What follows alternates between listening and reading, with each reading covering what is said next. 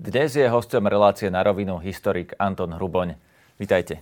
Ďakujem za pozvanie. Začnime talianskymi voľbami. Tam sa k moci dostane zrejme ultrapravicová koalícia s fašistom Salvinim a so Silviom Berlusconim. Ako si to vysvetľujete, takýto výsledok talianskych volieb? Mňa toto zloženie až tak neprekvapuje. Je to trend posledných rokov, nielen v Taliansku, ale aj v ďalších krajinách. Treba si uvedomiť to, že fašistické hnutia sa za posledné desaťročia dosť dramaticky posunuli, ani nie tak vo svojej ideológii, ako vo svojej politickej praxi.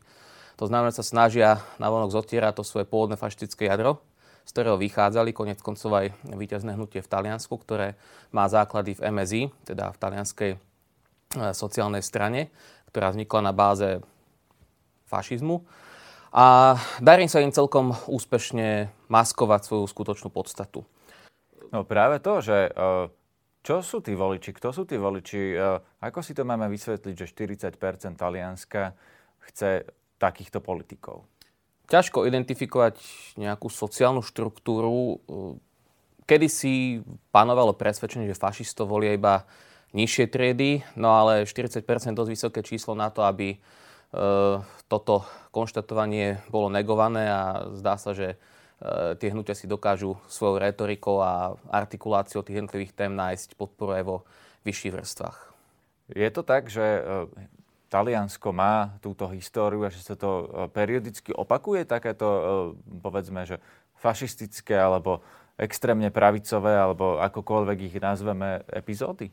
O periodickosti by som nehovoril, to mi je nejako trošku fatalistické konštatovanie, ktoré smeruje k tomu, že dejiny majú nejakú presne určenú líniu, ktorou sa majú uberať, ale v každom prípade ten problém spočíva v tom, že asi už vyše sedemdesiatpäť rokov od skončenia druhej svetovej vojny memento všetkých jej hrôz sa akoby stráca. A ten súčasný volič, či už to taliansky, maďarsky, slovenský alebo v akejkoľvek inej krajine, e, zabúda na to, z akých základov tieto strany vyšli a jednoducho to, do akej podoby sa transformovali, už nepovažuje za akútne ohrozenie všetkých tých výsad, ktoré Európania požívajú, či už to v kontexte Európskej únie alebo systému, v ktorom žijú. Rozumiem, ale fašizmus rozkvitá v čase kríz. Začal po tom, čo bola tá prvá veľká, naozaj ekonomická, finančná kríza. Aká kríza je teraz? No, tak vojna na Ukrajine je pomerne ďaleko. Čo spôsobilo, alebo z čoho majú Taliani pocit, že práve sme v takej extrémnej situácii, kde treba extrémne riešenie? Je to viacvrstvnatý problém. V prvom rade je tu kríza elít. Poviem taký krátky príbeh. Keď som si pozeral nedávno jednu publikáciu z začiatku deväťdesiatych rokov, ktorá bola vydaná na Slovensku, tak boli tam uvedení všetci poslanci vtedajšej Slovenskej národnej rady a federálneho zhromaždenia. Aj po tých tridsiatich rokoch sú to všetko známe osobnosti. Teda osobnosti, ktoré majú za sebou nejaký životný príbeh, niečo dokázali. Keď sa pozrieme na to súčasné e, zloženie parlamentov, nielen na Slovensku, to aj opäť v iných krajinách, tak jednoducho nároky na politikov dramaticky klesli. A ja osobne si myslím, že veľký význam alebo veľký podiel na tej reštrukturalizácii politickej scény v posledných rokoch majú určite sociálne siete. Pretože dneska už nie je dôležité to, či ten, po, či ten politik ponúka určitú, určitú kvalitu, určitú víziu smerovania spoločnosti, či tam je to nejaké odborné intelektuálne jadro, ktoré vie, že politika má byť v prvom rade o tom, že ako má fungovať štát, ale je to o tom, akú predstavu o sebe vytvorí. A k tomu práve siete, sociálne siete výrazným spôsobom dopomáhajú. Rozumiem. Z toho, čo mi hovoríte, mi vyplýva, že keby v politike boli tie reálne osobnosti, ktoré sú teraz mimo nej, vieme, že je nepopulárne chodiť do politiky alebo vstupovať do politiky. Um, ľudia hovoria, že prečo by som tam šiel hádať sa v parlamente s Mazurekom do takej atmosféry, ktorá tam reálne je. Ale keby tie osobnosti v tej politike boli, tak by tam bolo menej fašistov? To je hypotetická otázka, ale keby ľudia videli, že tá politika aj reálne prináša nejaké riešenia, ktoré e, im pomáhajú riešiť ich základné otázky, a tým myslím otázky bytia, existencie, prežitia v časoch kríz, tak určite tá dôvera k politike všeobecne by bola na podstatne vyššom leveli, ako je to v súčasnosti. Je to aj otázka historická, teda vy ste historik, preto sa vás to pýtam, že či v tých krajinách, v ktorých sú tieto tendencie k extrémne pravicovým vládam, je to tradícia, alebo či je, teda toto je súčasť toho, toho istého, že či je to tradícia a teda zároveň, či to vlastne vychádza z tej histórie, či tie štáty, ktoré majú takéto vlády, alebo kde uspie, uspievajú momentálne tie fašistické alebo extrémne pravicové strany, sú tie, kde to bolo aj v minulosti, alebo sú to aj nejaké nové? Či sa teda fašizmus šíri, alebo ten, ten radikálny pravicový extrémizmus šíri len v tých krajinách, kde to naozaj je hlboko zakorenené a má to historické dôvody, alebo je v dnešnom svete nejaký iný dôvod, pre ktorý sa to šíri možno aj v nejakých iných krajinách ako doteraz? Čiastočne to je tak, určitá tá historická tradícia určite zohráva rolu, či už v prípade Talianska, Maďarska alebo aj Slovenska. Keď sa pozrieme aj v priestore Slovenska, tak všetky parlamentné voľby od zavedenia všeobecného volebného práva vyhrali populistické strany. strany s populistickým programom, ktorý je práve jedným z tých základných definičných komponentov radikálnej pravice, z ktorého radikálna pravica vychádza. Hej, keď to zoberme, dvadsiatom vyhrali voľby sociálni demokrati, ktorí súčasťou boli komunisti, potom ľudáci, potom e, tu bola štyridsaťročná vláda komunistickej strany, po desiatom roku zase há zet dé es, Smer, e, Olano, to sú všetky, to sú všetko strany, ktoré mali populizmus ako jeden z hlavných prvkových politického marketingu zakomponovaný. Takže určite zohráva svoju rolu podobne aj v Maďarsku. Aj keď zoberme tá tradícia liberálnej demokracie, nehovorím ako ideológia, ale ako politickom systéme, tá tu bola silne prítomná už v medzivojnom období. A ten model bol veľmi podobný, ako je to aj v súčasnosti v Orbánovskom Maďarsku. Teda bola v čele politického života jedna veľmi silná strana, existovalo zdanie demokracie, organizovali sa pravidelne parlamentné voľby, ale zase na druhej strane tá politická strana mala absolútne dominantné postavenie a žiadnu opozíciu fakticky nepripúšťala k moci. Čiže v Maďarsku je aj historickou tradíciou len takéto zdanie demokracie. Áno. Rozumiem. Posúďme sa k tomu, čo sa deje momentálne na Slovensku. Vy ste to už aj naznačili a vy ste vlastne historik, ktorý sa zaoberá aj tou súčasnosťou. To som sa o vás dočítal, že vy sa zaoberáte tými presahmi toho politického radikalizmu v minulosti do súčasnosti. No tak povedzme si, čo sú tie veci, ktoré vidíme dnes a v akých kontextoch, alebo kde sme ich videli v minulosti, a akým spôsobom sa to dá porovnať. Lebo historici sa väčšinou vyhýbajú tomu, aby komentovali súčasnosť, tak prečo vy ste vlastne v tomto iní? Nepovedal by som, že som iný, ale keďže sa zaoberám nacionalistickými hnutiami, radikálnou pravicou, fašizmom, tak nevyhnutne to musím premostovať do súčasnosti. Ja osobne vidím taký najväčší prekryv medzi, povedzme, tými hnutiami z Prvej republiky a súčasnosti práve v tom populizme, ktorý sa tiahne ako taká niť e, politickou identitou istého časti, časti istej, istého spektra slovenskej spoločnosti e, až, až dodnes. Takže populizmus, no a okrem toho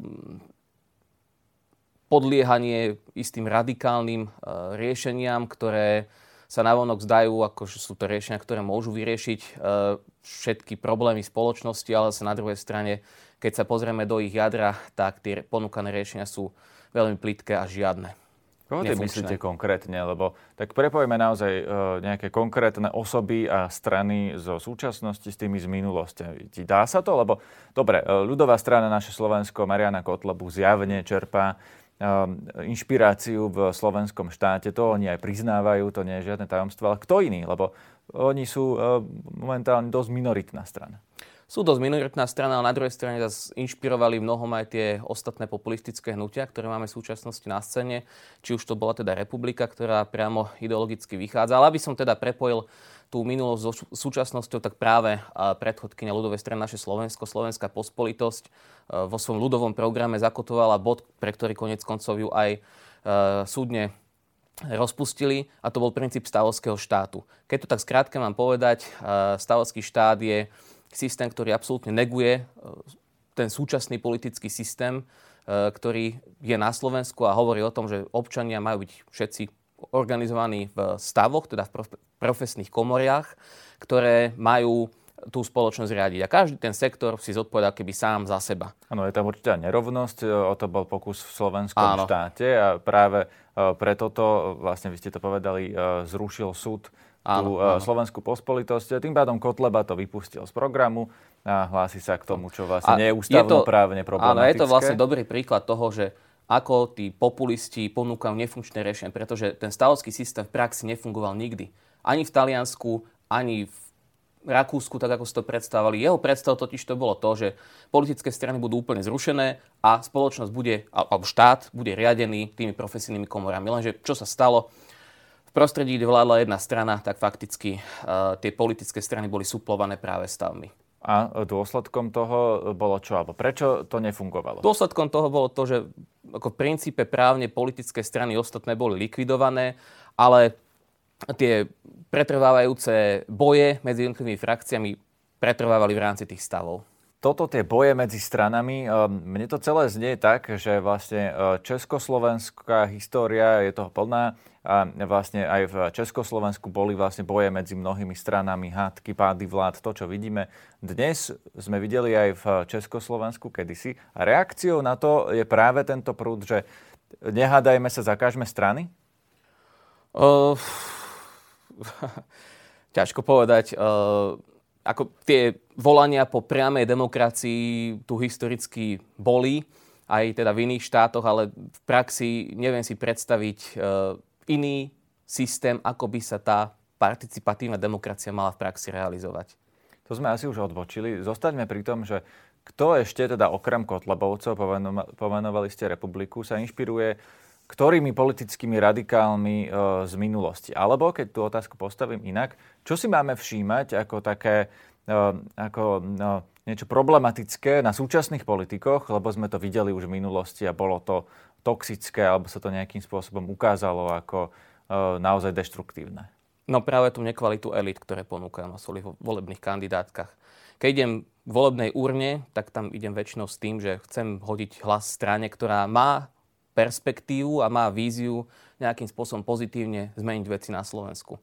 A poviem to teraz tak naozaj ľudovo, keď na kandidátke jedného človeka, ktorý tam vykrikuje po nejakých skupinách obyvateľstva, má výstrelať v parlamente e, odsúdený kriminálnik, tak ako to je, to je pre mňa taká červená čiara, si poviem, že čo táto strana chce Slovensku vlastne ponúknuť. Áno, rozumiem. My sa ale stále teraz rozprávame o es en es, lebo o tých sme aj hmm. u nás v aktualitách v podcastoch vysielali, že vlastne mali ju kandidátku plnú kriminálnikov. Republika takisto teraz má odsúdeného človeka za extrémizmus.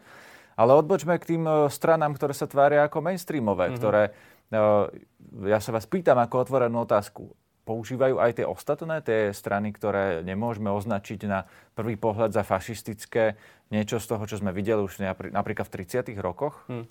Tak v prvom rade im chýba akákoľvek ideológia.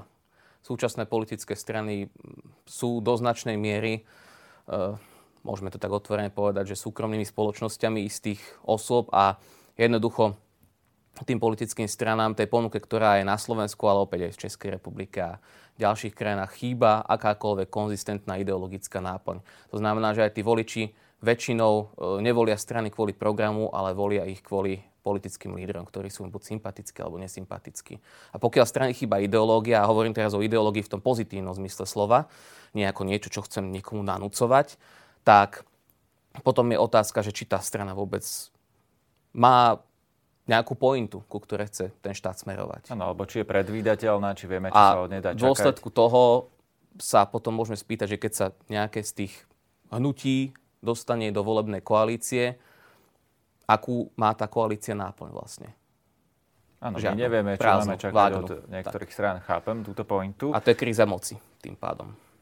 Pýtam sa ale na, ako by som povedal, technológie moci alebo nástroje, ktoré tie strany používajú. Lebo veď náš verejný diskurs je plný všelijakých nenávistných prejavov a mne osobne, a preto sa vás to pýtam ako historika, to pripomína ten diskurs tých, povedzme, tridsiatych rokov, keď naozaj jedni liali špinu na druhých, druhý na prvých, boli mh, už povedzme, že antisemické karikatúry, antisemické výstupy e, veľmi nenávistné.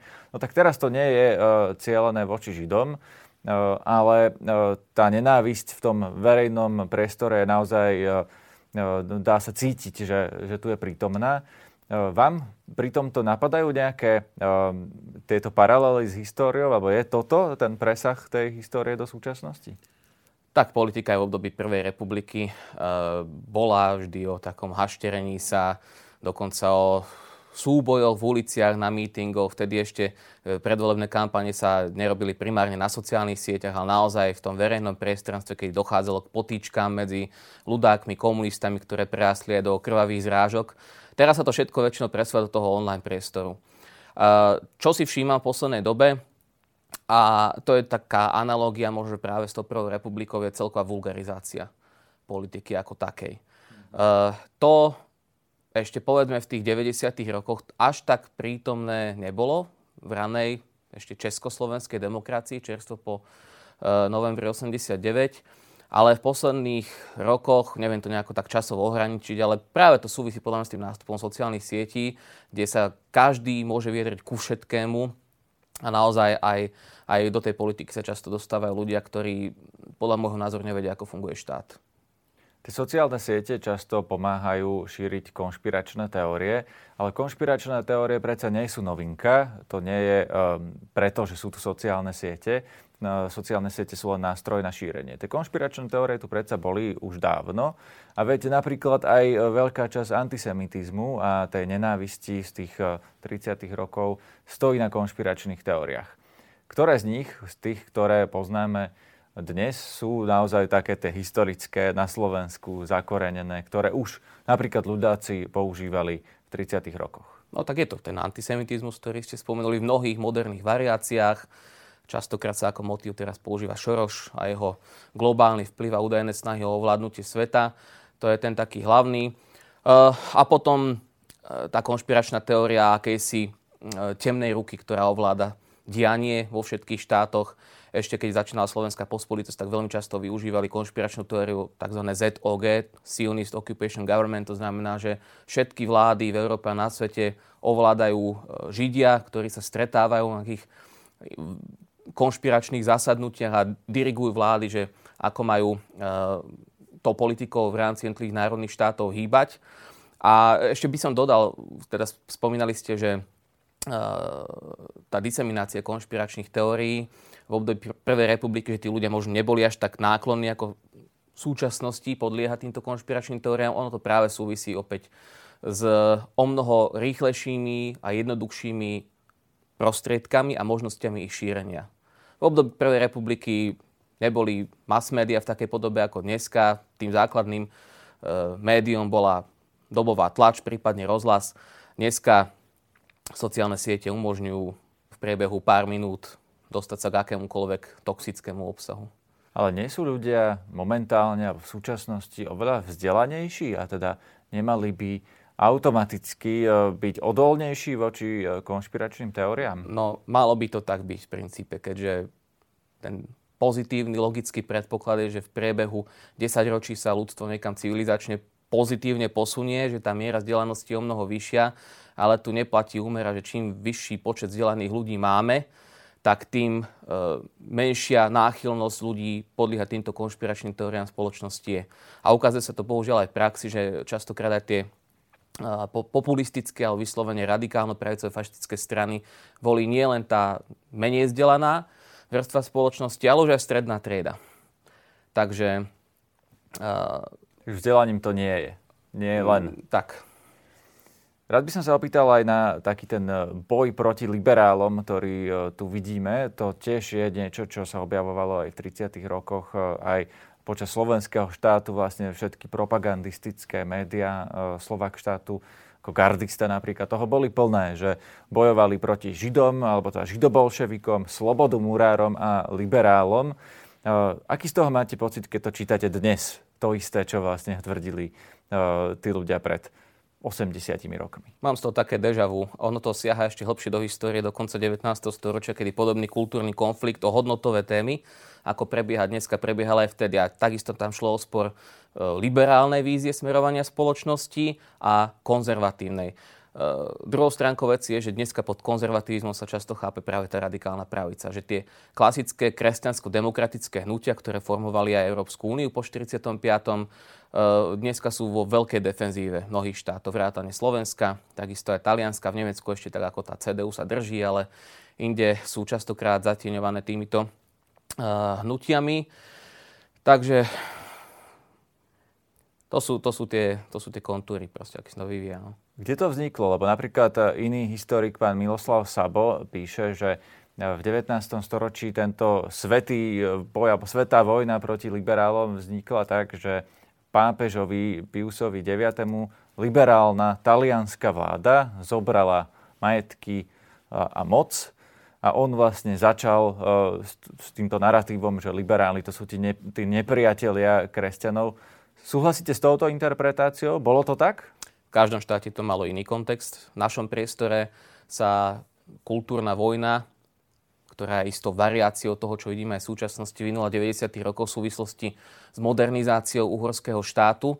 deväťdesiatych rokov, devätnásteho storočia. Áno, kedy došlo k akési obdobe toho nemeckého kultúrkampfu za Bismarckovej éry, keď došlo k konfliktu katolíkov a liberálov. Ten predmet sporu vtedy predstavil uh, nový zákon alebo súbor zákonov, uh, ktoré sa snažili presadiť zavedenie aj civilných sobášov, vedenie aj civilných, nielen cirkevných matrík, čo sa nakoniec vyvinul veľký konflikt, ktorý tú spoločnosť polarizoval. Išlo tam v podstate o dve, smerovanie, o dve koncepcie smerovania štátu. Tá prvá liberálna, teda chcela štát viesť tak ako dovtedy, teda pod tým liberalizmom sa chápalo modernizačný zásah politickej moci do rozvoja štátu, naopak tá konzervatívna chcela ísť skôr, skôr tou, tou, tou druhou líniou.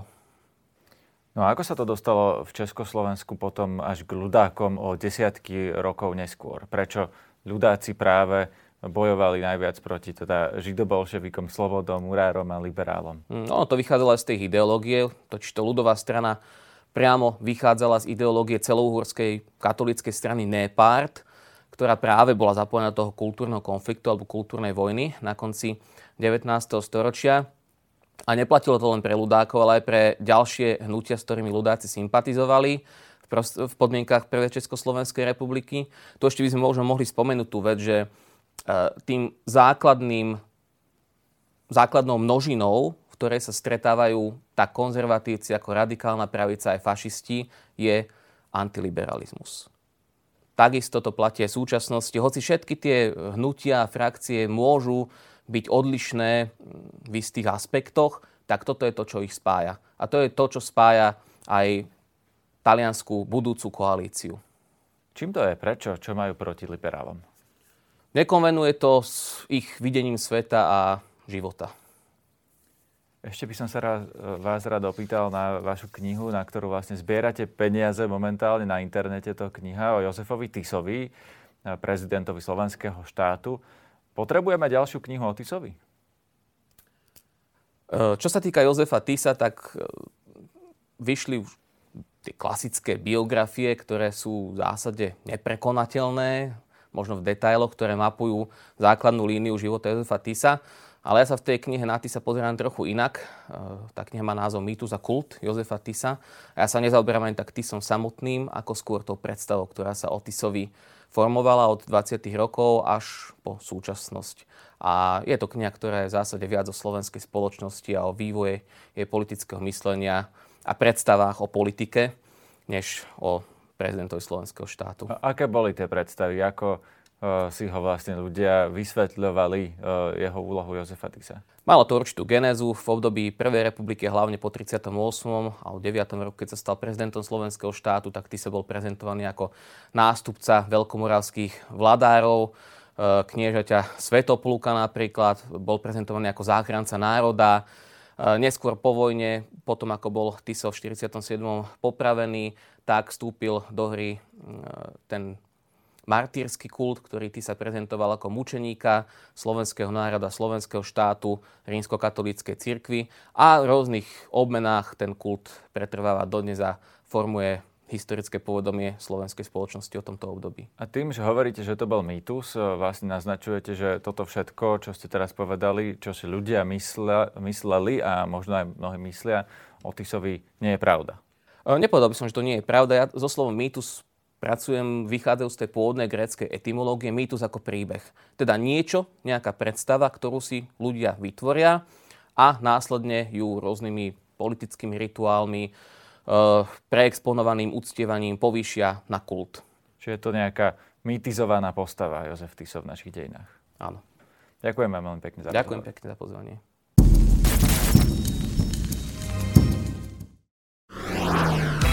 Zbalte sa na cesty do osem miestneho mikrobusu Ford Tourneo Custom. Či už potrebujete odviesť veľkú rodinu alebo obrovské množstvo vecí, Tourneo Custom je pripravený na všetky situácie. Vychutnajte si pohodlie kdekoľvek si sadnete a užite si bezpečnú jazdu s modernými technológiami. Príďte do predajne Autopolis Bratislava a Ford Tourneo Custom s výkonným dieselovým motorom môže byť váš už na jeseň. Presvedčte sa na w w w bodka autopolis bodka es ká alebo v predajni Autopolis na Panonskej.